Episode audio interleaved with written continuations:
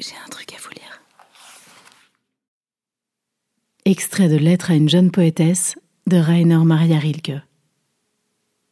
Dans la vie, on n'éveille jamais assez souvent le sentiment du commencement en soi, et nul besoin pour cela d'un grand changement extérieur, car nous modifions le monde depuis notre cœur même.